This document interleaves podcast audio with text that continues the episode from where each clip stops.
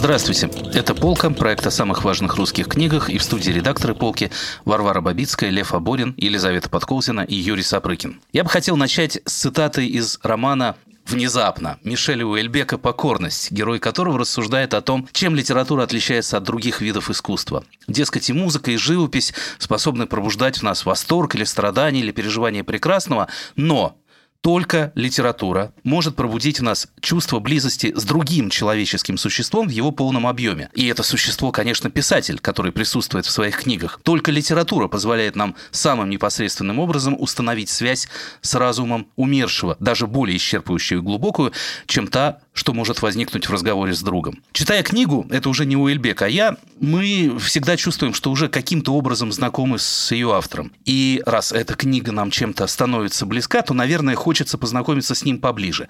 И тут нам на помощь приходят мемуаристы. Люди, которые пишут о, о прожитой ими жизни, Иногда это сами писатели, иногда это их э, близкие и родные. И когда они приходят к нам на помощь, естественно, оказывается, что в своих текстах автор присутствует весь, но не весь. В них, разумеется, не попадает огромное количество событий, конфликтов, склок, привязанности, дружб, сплетен, всего остального, что, в общем-то, и составляет обычную человеческую жизнь. Да, конечно, когда мы читаем мемуары, нами движет любопытство, нам интересно узнать, что стоит за этими портретами с э, обложек, что это были за фрукты такие. Но чем больше мы знакомимся с этими воспоминаниями, тем больше эти отдельно взятые писательские существа складываются в одну огромную разветвленную человеческую социальную сеть, где все друг с другом дружат, спорят, влюбляются, ругаются и так далее. И из этого каким-то образом создается образ эпохи. Если мы говорим о русской литературе, тут нам, наверное, особенно повезло, потому что какую эпоху не возьми, это всегда были времена очень интересные и, как правило, были времена очень страшные. И э, в судьбах писателей эта страшность и эта интересность разыгрывались, конечно, в полной мере. Зачем мы читаем литературные мемуары? Мемуары писателей мемуары о писателях. Можно ли сказать, что нам интересны те, чьи тексты мы любим, или наоборот, мемуары увлекают нас рассказами о писателях, с которыми мы не очень-то знакомы? Мы подходим к этим мемуарам с уже каким-то готовым мифом, который они должны подтверждать или развенчивать или, не знаю, может быть, эти мемуары этот миф и создают. Что думаете, коллеги? В многих случаях мы подходим к мемуарам уже с каким-то мифом, потому что очень многие писатели и, в особенности, наверное, поэты прошлого окружены легендами до такой степени, что даже если мы еще не погружались в мемуаристику о них, мы что-то дослышали. Это может быть какие-то предсформированные у нас представления, а может быть, например, вопрос или внутренний конфликт, потому что к писателю, как вы Юра справедливо заметили, у нас вырабатывается очень личное отношение. Это значит, попросту говоря, что мы не можем очень часто воспринимать его э, книжки или стихи, не задумываясь о том, каким человеком он был принято говорить о том, что литература вообще учит нас быть лучше, каким-то образом меняет нас и прочее, и прочее. И мы по слабости своей человеческой, конечно, не можем не задаваться вопросом о, можно сказать, гении и злодействе, о том, был ли действительно, скажем, таким уж моральным камертоном тот самый человек, который учит нас нравственности. Не прямо учит, а через искусство. И если у нас какой-то человеческий миф сильно не совпадает с вот с впечатлением от творчества, это создает например, во мне как читателе сильный конфликт внутри, мне хочется его как-то разрешить. Но вот мы тут готовили огромный материал по русским э, мемуарам о Серебряном веке. Да, кстати, вы можете его увидеть на сайте полка.академи в разделе «Материалы. Русские мемуары Серебряный век». Ну и поскольку я-то в целом была уже знакома с этой мемуарной литературой как-то, для меня там не было больших сюрпризов, но вот один, например, э, был. Прочитав воспоминания Александра Гладкова о Пастернаке, я сильно изменила свое отношение к Пастернаку. Просто человеческое. К лучшему. Да, к лучшему. Потому что, ну, со многими именами связаны такие устойчивые, неприятные сплетни или вот какие-то мутные вопросы, которые в таком разговоре цивилизованном, даже как-то представляется неприличным и задавать, но что же лицемерить? Все мы этими вопросами задаемся. Например, вот вечный вопрос о том, как Пастернак себя повел, когда позвонил ему Сталин по поводу Мандельштама. Правильно ли он ответил? Почему он ответил так или иначе? Мог ли он поступить по-другому? И мы, значит, читаем и читаем разные свидетельства и думаем, например, ну вот Ахматова, скажем, считала, что э, Борис Леонидович повел себя безупречно. Можем на этом успокоиться. И тем не менее, ну ведь у нас же есть собственное какое-то критическое суждение. Вот Вы я... имеете в виду эпизод, когда Сталин ему звонит, чтобы расспросить о только что арестованном Мандельштаме, да. спрашивает, мастер ли он, вот, а Пастернак как бы в проброс говорит, да-да, мастер, но вообще я с вами хотел бы поговорить о добре и зле. Да, и, и как-то еще mm по дороге, mm как бы можно... Как, так... Как-то не очень защищает. Он сказал, не в этом дело. mm Он сказал, не в этом дело, и еще он как-то отмежевался от предположения, что они друзья, что, кстати, соответствовало действительности, судя по всему, они не были близкими друзьями. Они хорошо друг к другу относились. Да, а... Сталин позвонил Пастернаку просто как самому как поэту автор, номер один автор, из этого условного круга, да. Да. Угу. И понятно, что вот меня с детства этот вопрос мучил. И вот я читаю Гладкова, человека, который дружил с Пастернаком многие годы, но исключительно скромно. То есть он, например, ни разу, если верить его вот этой книжке, и нет оснований ей не верить, не ответил на приглашение Пастернака, звавшего его э, навестить в Переделкине. Каждый раз э, Гладков пишет скромно. Ну, он, наверное, такой из вежливости. Я уж навязываться не хотел и так далее, и так далее. Это он очень подробно передает серию разговоров с Пастернаком. Он очень как-то вот любовно описывает его всякий раз при, при всякой встрече. Он описывает, например, э, во что Пастернак был одет, как он выглядел, не очень ли усталым, там, например, постаревшим или, наоборот, посвежевшим. И он рисует такой очень подробный портрет, из которого как-то вот мне стало понятно, что, например, действительно, ну, некоторые человеческие реакции могут быть не результатом выбора, ну, скажем, из осторожности не буду защищать Мандельштам. Нет, ничего подобного. А что вот я увидела портрет человека, который действительно существует в такой напряженной рефлексии постоянной, что он действительно в эту секунду думает о жизни и смерти. То есть он как бы человек действительно, ну, можно сказать, немножко не от мира сего, при том, что он э, заботлив, скажем, всегда по отношению к окружающим, как-то не чужд, э, не знаю, хозяйственных забот. И тем не менее, вот какое-то человеческое качество Пастернака из свидетельства очевидца, который не ставит перед собой такой явной цели как-то оправдать, скажем, Пастернак, чем занимаются многие мемористы в отношениях своих героев, но мы об этом еще скажем. А просто вот он так добросовестно его описывает, что Гладков, ты меня убедил. Я вообще часто думаю, вот если бы сейчас позвонил бы, допустим, мне Сталин и спросил бы, ну, что вы скажете про Варю Бабицкую, нашел ли бы я правильные слова с перепугу? Ну, надо сказать, что Именно этот эпизод из биографии Пастернака, эпизод, очевидно, его самого всю жизнь мучивший, а, замечательно разбирает Глеб Морев в своей последней книжке, показывая, что они просто говорят на разных языках, и для Сталина вопрос о том, мастер ли он, это вот в том смысле, каком Горький понимал, тот ли это мастер культуры, который с нами или не с нами. Да, Пастернак не может ответить на такой вопрос, по крайней мере, не может ответить на него честно. Да, уводит разговор словами, не в этом дело. Дело в том, что это арестованный поэт, и действительно, если бы я ничего не делал, если бы я не хлопотал, вы бы об этом не узнали. Мастер в смысле хороший ли он специалист? Да, да, а, да так угу. в том-то и дело. Гладков изображает человека, показывает, который всегда говорит немножко на другом языке, чем реальность. Конечно, вот ты говоришь, что они говорят, Сталин наверное... говорит, оставьте его в покое, он небожитель, когда ему а, значит, приносит очередной список на арест, и там есть имя Пастернака. Тут, а, да, к вопросу о том, зачем мы читаем мемуары и каким образом мы соотносимся с героями их и с авторами наших любимых книг. Да, мы, конечно, именно благодаря тому, что существовала целая традиция, огромная традиция соотносить биографию и письмо, да, э, традиция эта идущая к нам от романтизма и достигшая своего э, да, такого экстатического, экзальтированного пика в именно эпохе Серебряного века, когда жизнестроительство и жизнетворчество не отличалось от собственного творчества, и тем самым скажем так, условно говоря, символисты не очень представляют себе, какими будут этические требования потомков, которые будут там кривиться, кого-то пытаться отменить, кого-то пытаться оправдать и так далее. Да, да давайте них... вспомним, что это поэзия до Холокоста. Для них это была какая-то совершенно иная реальность, да, то есть они действовали в рамках своей нормы и своего раздвижения этой нормы. Собственно говоря, Пушкин, который говорил о сплетнях по поводу великих, да, выразил этой формулировкой «толпа желает сказать, что он малый мерзок, как мы, врете подлецы не как вы, но иначе». А, да, при этом вот эта самая малость и мерзость, которая сейчас в культурном дискурсе занимает все больше места. Ах, как можно читать такого-то, ведь он был плохим человеком. Он что-то сказал про евреев, он что-то сказал про чернокожих, он бил своих домашних, он изменял жене, в конце концов, да, и э, все это таким образом показывает, каким образом почему-то биография становится более важной составляющей жизни, чем творчество. То есть в этой паре жизни и творчества жизнь оказывается более важной, хотя при этом именно с творчеством мы, как правило, имеем дело. Такое впечатление, что жизнь должна фундировать творчество и становиться для него моральной основой. Но Безусловно, велик соблазн читать мемуары именно так.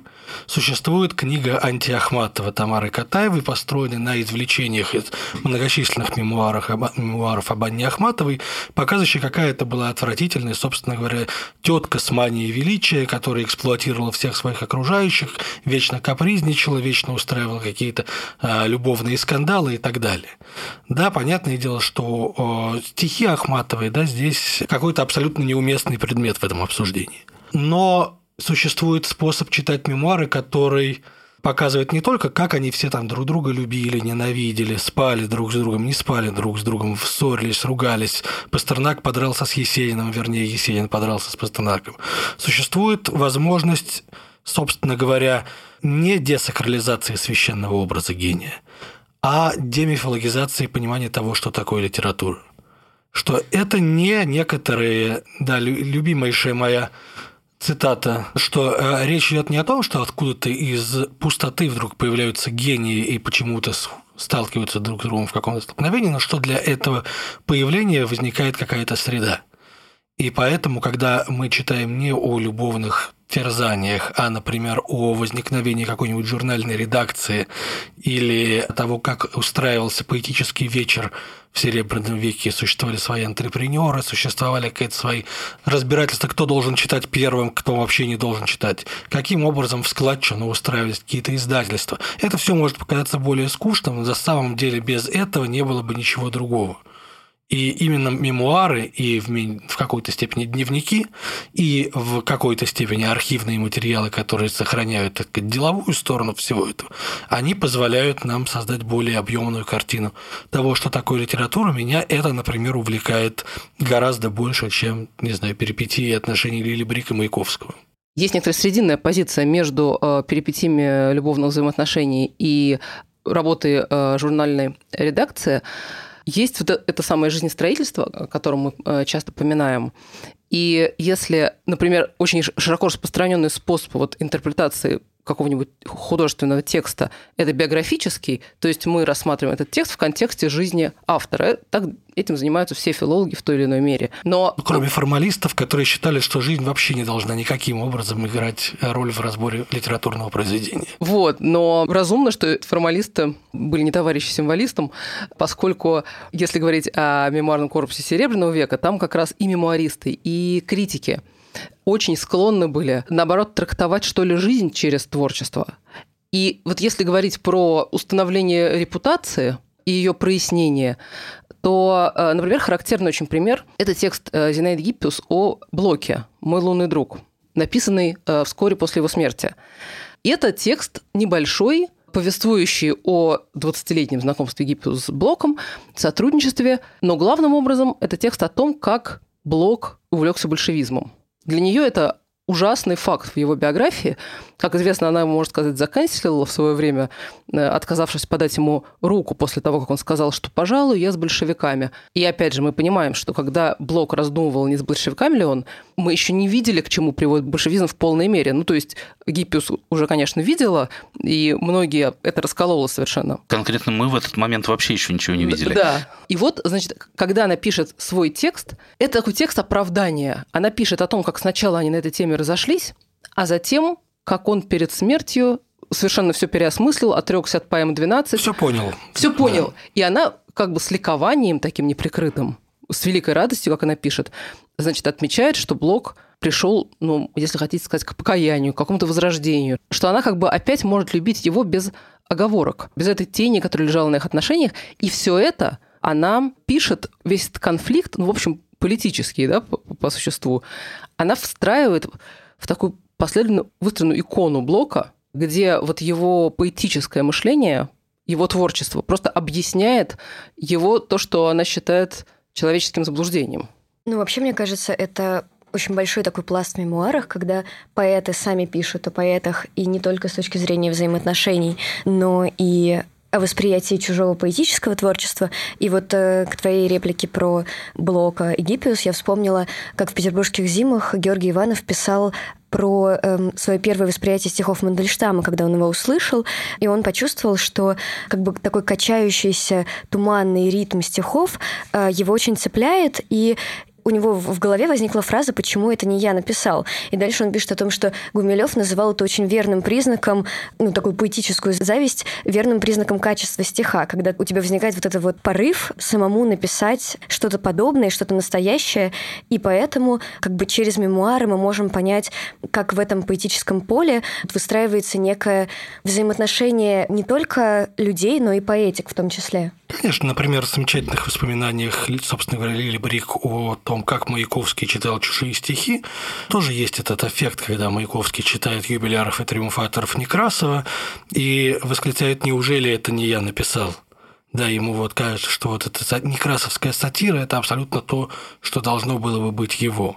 Опять-таки, да, это ужасно интересно, каким образом абсолютно разные люди пересекаются да, в одном сознании, каким образом а, да, Маяковский восторженно цитирует Ахматову или Сашу Черного, казалось бы, а, людей, которые от него бесконечно далеки и поэтически, и идеологически.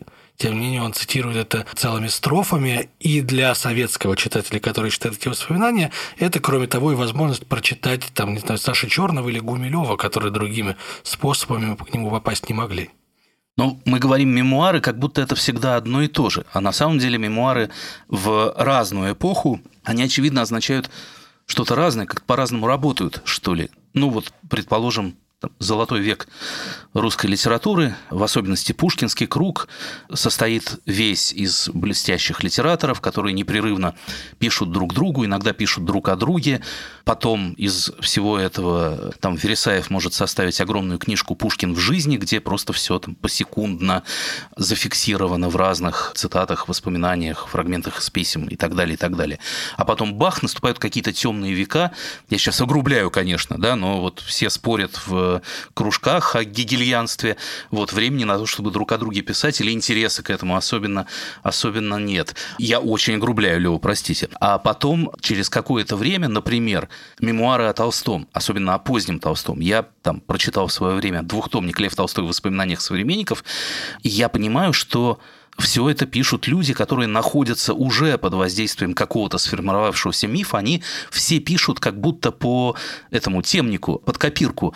О, эти проницательные, пронизывающие тебя насквозь глаза, о, эта мудрость, которая светится в каждой морщинке, о, это ощущение, как будто с тобою рядом находится что-то величественное, тяжелое, могучее и так далее, и так далее. Когда ты читаешь дневники Толстого со всеми этими, там, положил себе за правило любить и трудиться, не любил и не трудился, там возникает какой-то совсем другой человек, вот не тот э, как бы величественный гигант, как из Сорокинской монораги, которого рисуют все мемуаристы. Понятно, почему мы упираемся в Серебряный век в этом смысле, потому что да, это жизнестроительство, все пишут свою жизнь как роман, а она оказывается повестью, и непонятно, где тут, собственно, чужая мифологизация, где построение собственного мифа, как за этот миф пробраться, и ну, тоже возникает масса вопросов, к достоверности всего написанного, при том, что написаны просто какие-то мегатонны материалы. Опять все бесконечно пишут друг о друге. А вот положим,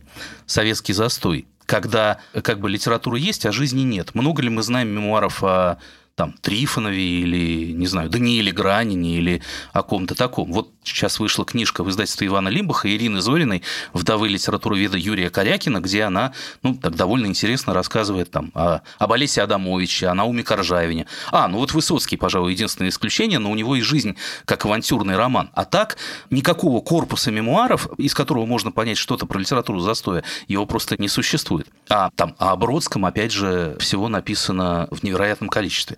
Можем ли мы на самом деле что-то понять из мемуаров про тот же Серебряный век. А про что мы можем еще понять? А про какие эпохи мы понять не можем? У меня есть предположение, да, почему так все это неровно. Да, во-первых, ну, существуют, как известно, писатели и поэты с биографией и без биографии.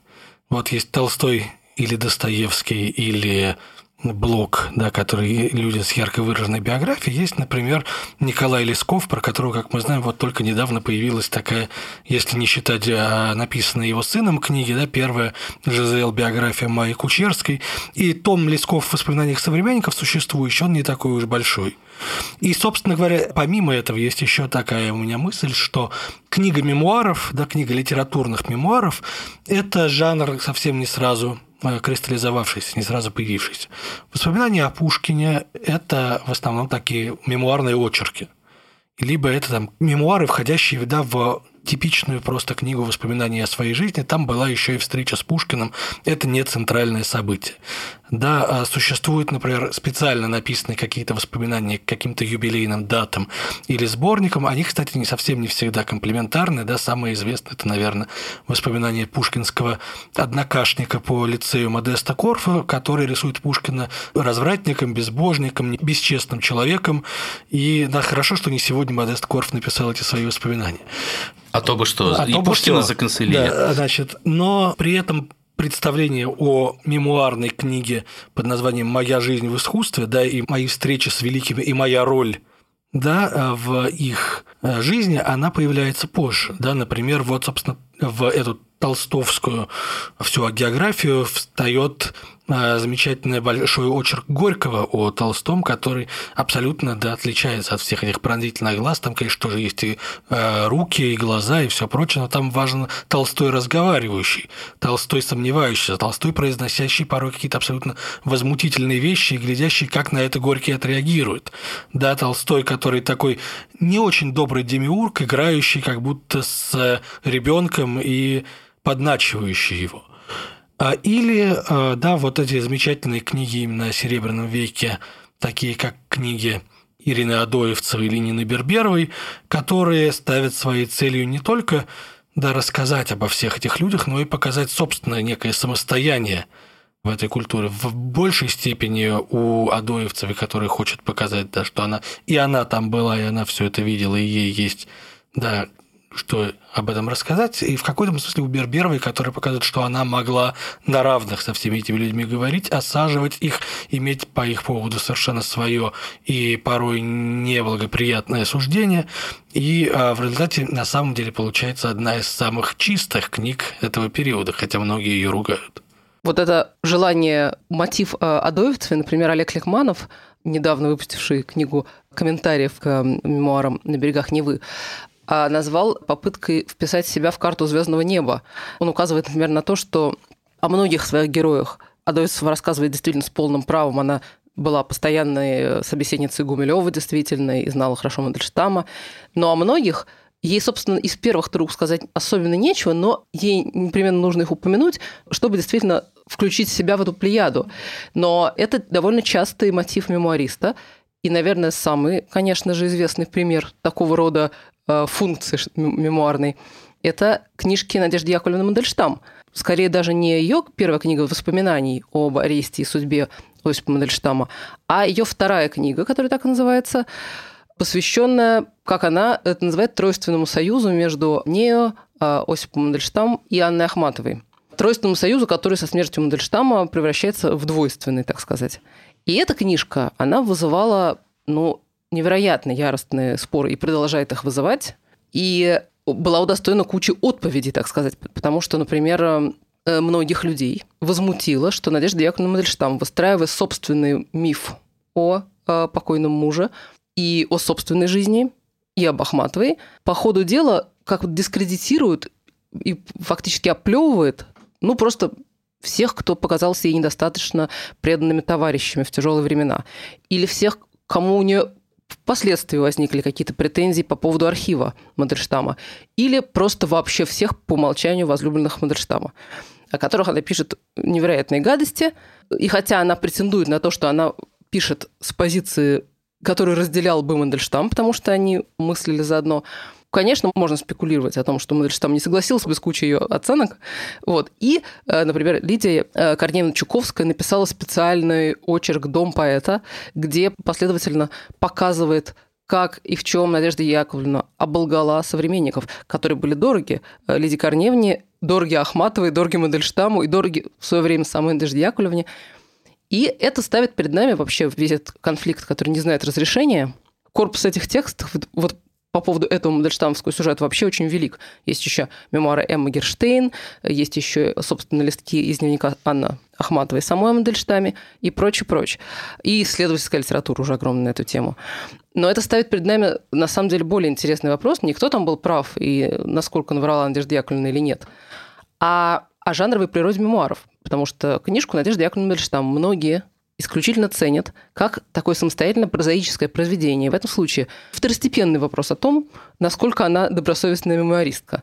Как Довлатов, которого никто не упрекнет в том, что он переадресовал чью-то реплику, например. Ну, там Георгия Иванова многие упрекали, и очевидно, что это мемуары «Китайские тени» «Петербургские зимы», ну, достаточно, прямо так скажем, косвенно э, соотносящийся с действительностью, но любим-то мы его не за это. Но заметьте, что он Георгий рассказывает Иванов... нам увлекательнейшие анекдоты. Но и... Георгий Иванов не делал вид, что mm-hmm. он пишет чистую mm-hmm. правду, mm-hmm. надо сказать. Он развлекался, делал это неприкрыто, и когда Марина Цветаева в ответ на его очерк о Мандельштаме, где Мандельштам выставлен в исключительно комическом свете, как это было принято.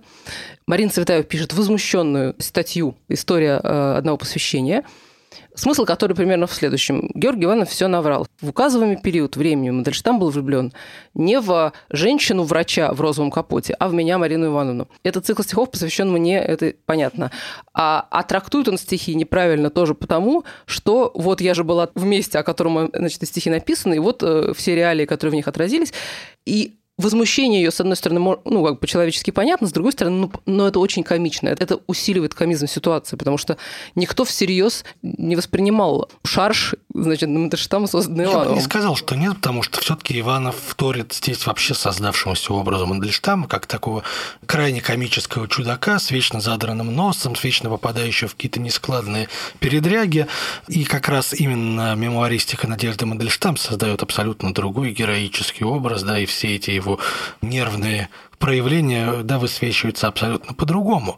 Другое дело, что Цветаева, она а, в другой раз не щадит и Мандельштама, когда говорит о его несправедливом отношении к Максимилиану Волошину. Да, и да, для Цветаевой, как мемуарист, как раз именно важно какое-то установление той правды, которую она запомнила, да, как единственное, что самое важное, да, морально единственное обоснованной достоверной правды. Кстати, о воспоминаниях Иванова Георгий Адамович да, говорил, как, несмотря на игру фантазии в мелочах, правдивейших по тону, по духу. Действительно, когда мы говорим о мемуарах как о художественных текстах, а такого все больше и больше, собственно говоря, с появлением автофикшена э, и вот этого удобного слова автофикшн для определения такого расплывающегося между фикшеном и полнейшей мемуаристикой документальной текста, да, вот, собственно, такого много. И мы сознательно в нашем материале задействовали и тексты абсолютно документальные, и, например, роман Рюрика Ивнева «Богема об имажинистах», действительно роман с выдуманными персонажами, э, в который историю которых вплетается и реальная история маженистов, их взаимоотношений, их литературных вечеров, их а, каких-то посиделок и пьянок в кафе поэтов и так далее. И мы взяли «Алмазный мой венец» Катаева, совсем уже художественное, казалось бы, произведение, где зашифрованы знаменитые писатели и поэты под э, прозрачными псевдонимами, да, текст, который сам Катаев обозначал, ну, как роман, да, такой роман с ключом, к которому возможен комментарий, сделанный, кстати, тем же Ликмановым и Марии Котовой.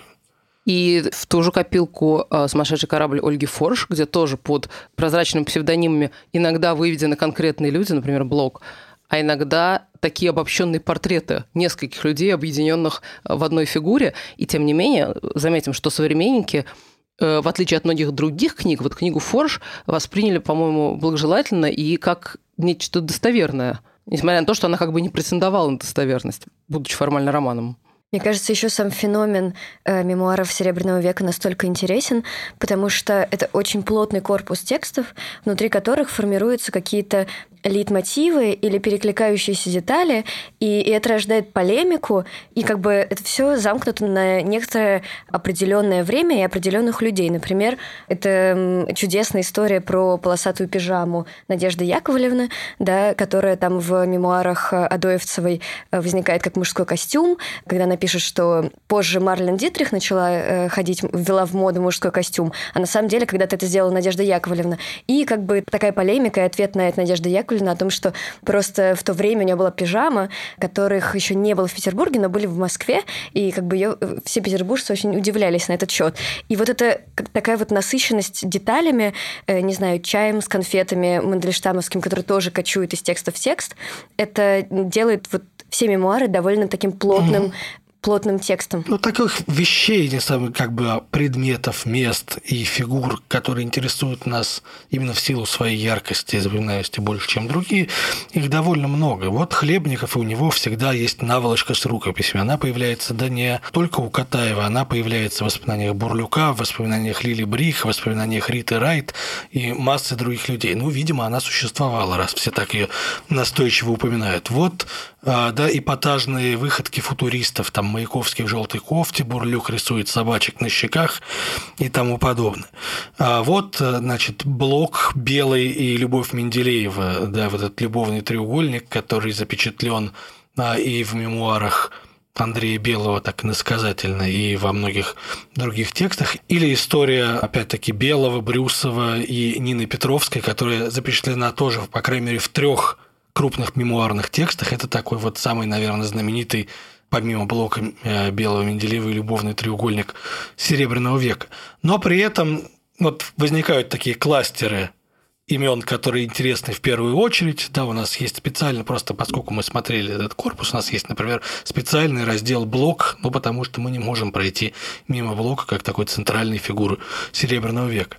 Но, например, про ранний Серебряный век, да, про, начиная с 1890-х годов, про первые опыты Мережковского и Брюсова, да, про совершенно забытых поэтов, таких как Минский или предсимволист, как многие считали, Фофанов, а, да даже о таком важном поэте, как Иннокентий Анинский, который а, уже параллельно с а, расцветом символизма выпускает свои тихие песни, это меняет карту русской поэзии, но о них нету такого большого мемуарного корпуса. Они как бы проваливаются вот в эту воронку неинтересности по сравнению с другими. Вот ты упоминала о том, что есть писатель с биографией и писатель без биографии. Мне по, по этому поводу пришел в голову Федор Сологуб, который, по большому счету, писатель без биографии, но о котором все знают один, все его современники отмечали, один важный биографический факт, состоявший в том, что его жена Анастасия Чеботаревская покончила с собой. Это для огромного количества людей это самоубийство стало очень важным ну, какой-то вехой, каким-то э, событием, которое маркировало конец эпохи. Это произошло вскоре после гибели Гумилева и Блока. Это все, что мы помним о Федоре Сологубе, если не... Э... Нет, ну если мы чуть-чуть вдаемся, мы, конечно, ну, конечно помним да, все но... его учительские дела, все его а, Но да, это вот не то, что мы называем биографией. дела, все это мы знаем, просто когда мы начинаем прицельно о Сологубе читать. Такой сверхяркий факт, да, ну, который... Ну, что, вот, да, что Гумилев был в Африке, знают все. А, а что Федор Сологуб преподавал, ну, может быть, и знают, но ты понимаешь, о чем я. Представляю сейчас наших благодарных слушателей, которые после фразы «все мы знаем его мазохистские дела» а, досконально изучают... так застыл не мой вопрос, да. Досконально изучают биографию Федора Сологуба. Ребята, там такое... Читайте об этом подробнее, да хоть бы в статье о романе Сологуба «Мелкий бес» на полке. Да, ну то, что ты говоришь, Фарид, очень хорошая э, история о том, что в этом мемуарном пласте а, огромное количество таких а, личностей, которые нам казались, нам сейчас кажутся второстепенными через призму времени, но на самом деле они играли какие-то ключевые истории э, подспудные внутри вот этого огромного потока жизнетворчества. Ну, например, да, там все время выходит на... Если мы читаем, погружаемся в эту вот огромную массу текстов, там совершенно не такая расстановка сил, как нам представляется это теперь. Конечно, звезды первой величины и тогда ими были, и Гумилев, и Ахматова, и так далее, и так далее. Но у них были и другие очень важные для них люди, чьи имена ну, современного читателя уже говорят, как правило, немного.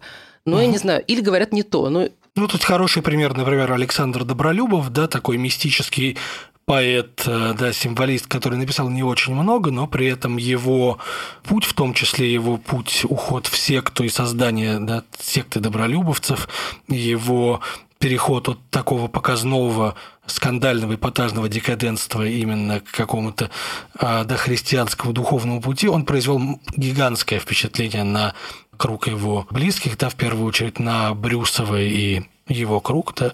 Или, например, фигура, которая для меня стала очень дорогой, когда мы готовили мемуары, это такой очень а, да, замечательный критик и а, замечательный публицист Петр Перцов, который оставил свои воспоминания, показывающие на самом деле, как предыдущая эпоха, эпоха, в которой еще работают, например, Аполлон Майков или Афанасий Фет, смыкается с эпохой, в которой начинают работать Мережковский, Брюсов, да, которые там заполняют такие поэты, как Фофанов или великий князь Константин Романов, опубликовавшийся под псевдонимом КР.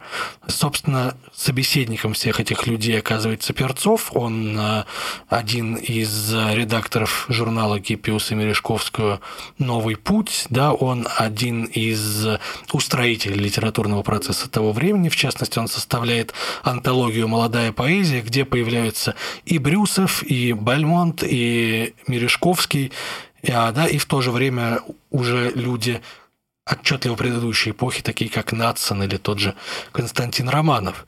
А, да, и при этом эта фигура совершенно забытая, фигура фона, как ее называет один из исследователей, фигура а, да, там, третьего ряда, но очень важный собеседник да, для всех тех, э, с кем он имел дело, человек, на чье мнение очень многие полагались, человек, написавший э, важнейшие характеристики, например, Чехова или а, Василия Розанова, одного из его ближайших друзей.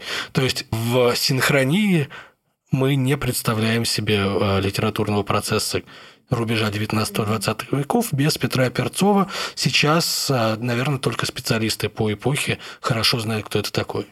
Вот если, да, говорить об мемуаристах, которые были в то же время и героями описываемого времени, мой любимец, безусловный, э, Владимир Пяст, поэт, относившийся к младшим символистам, теперь его издали, насколько я помню, но не то, чтобы он был известен. Он упоминается во всех мемуарах о Доме искусств, например, о вообще литературной жизни начала века. Упоминается в, разных контекстах, как поэт, как умный человек, его штаны клетчатые какие-то невообразимые, э, имевшие собственную кличку Пясты, э, были, значит, известны на весь Петербург. А кроме того, он был общеизвестным душевно больным.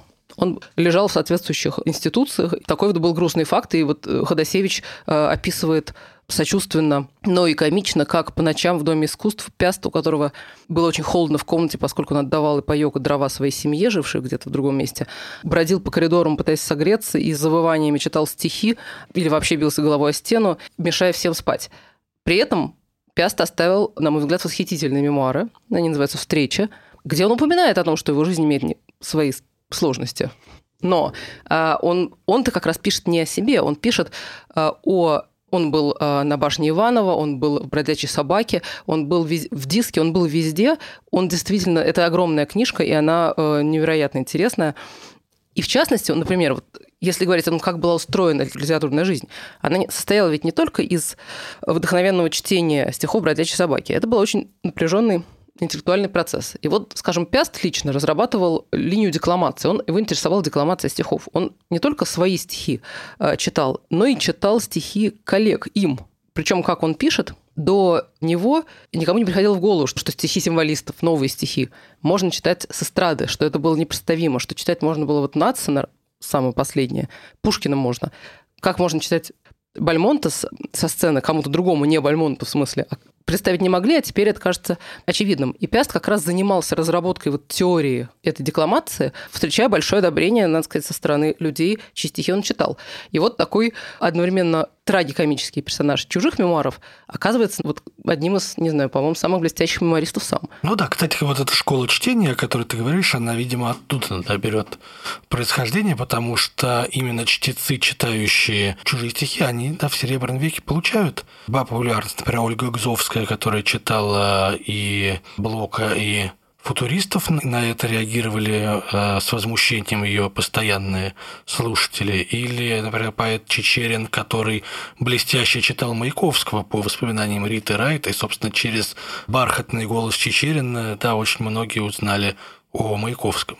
Ну, мы понимаем, что существуют разные типы мемуаров. Есть мемуары каким-то образом формирующие миф. Ну, наверное, без записок об Анне Ахматовой и Лидии Чуковской нам бы не представлялся э, настолько отчетливо вот этот образ царственной, мудрой женщины, которая, ну, вот буквально подводит итоги века а не только собственной жизни. Есть мемуары, переигрывающие уже устоявшийся образ, как воспоминания Надежды Мандельштам.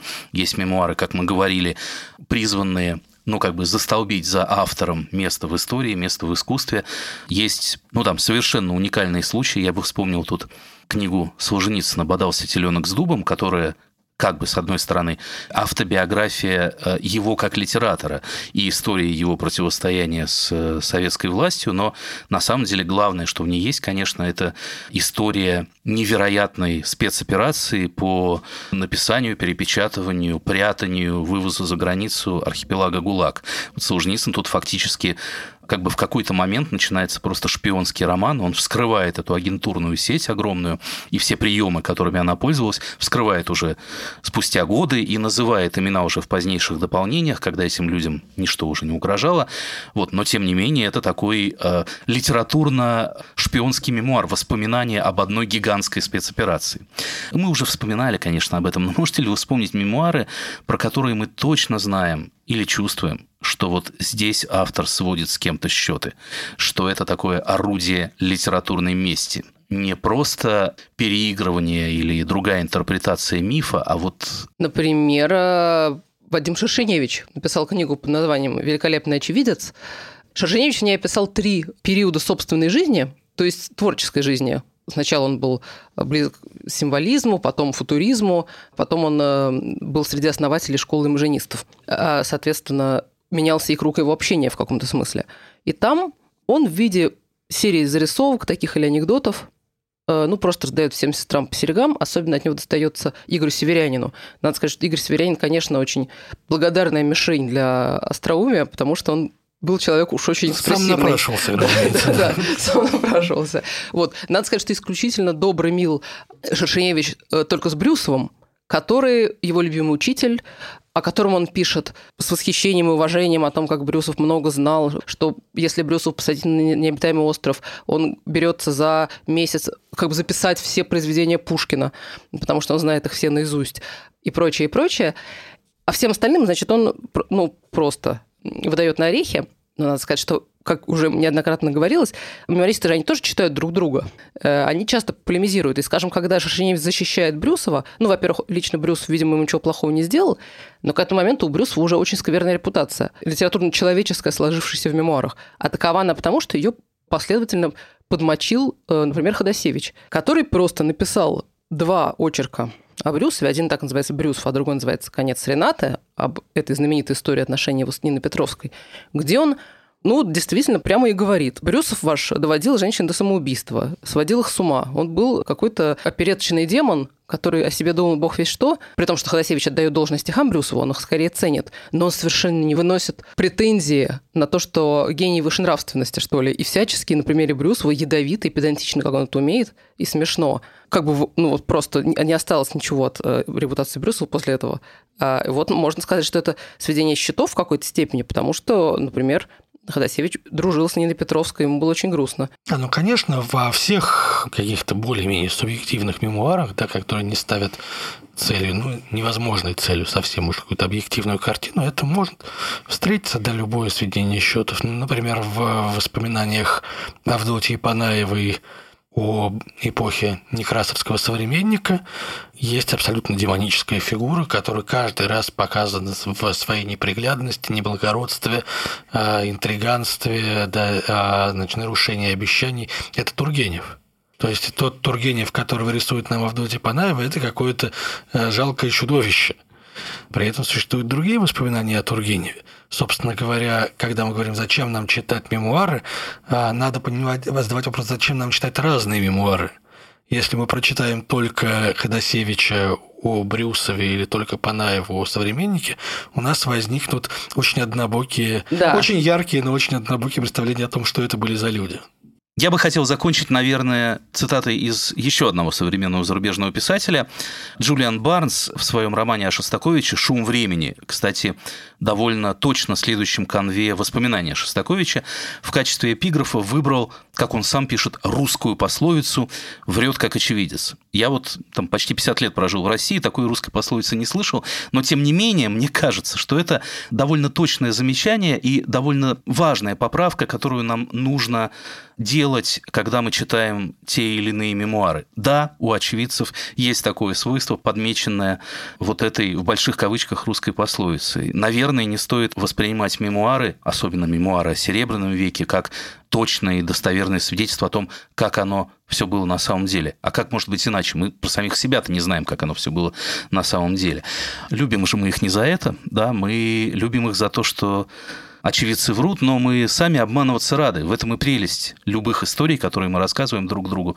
В этом и прелесть мемуаров, в этом, наверное, прелесть искусства вообще. А это... А что это? Полка. А, фу.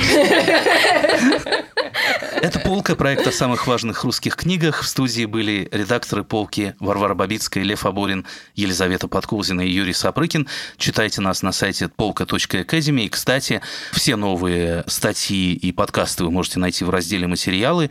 Особенно это касается материала про мемуары Серебряного века, который, ну, вот, по крайней мере, сейчас, в марте 2021 года, висит на самом верху в разделе «Материалы» на сайте полка.academy. Слушайте нас на всех платформах, на каких вы слушаете подкасты. Если вы напишите нам несколько слов в комментариях или поставите оценку, нам будет приятно. До новых встреч и всего вам самого доброго.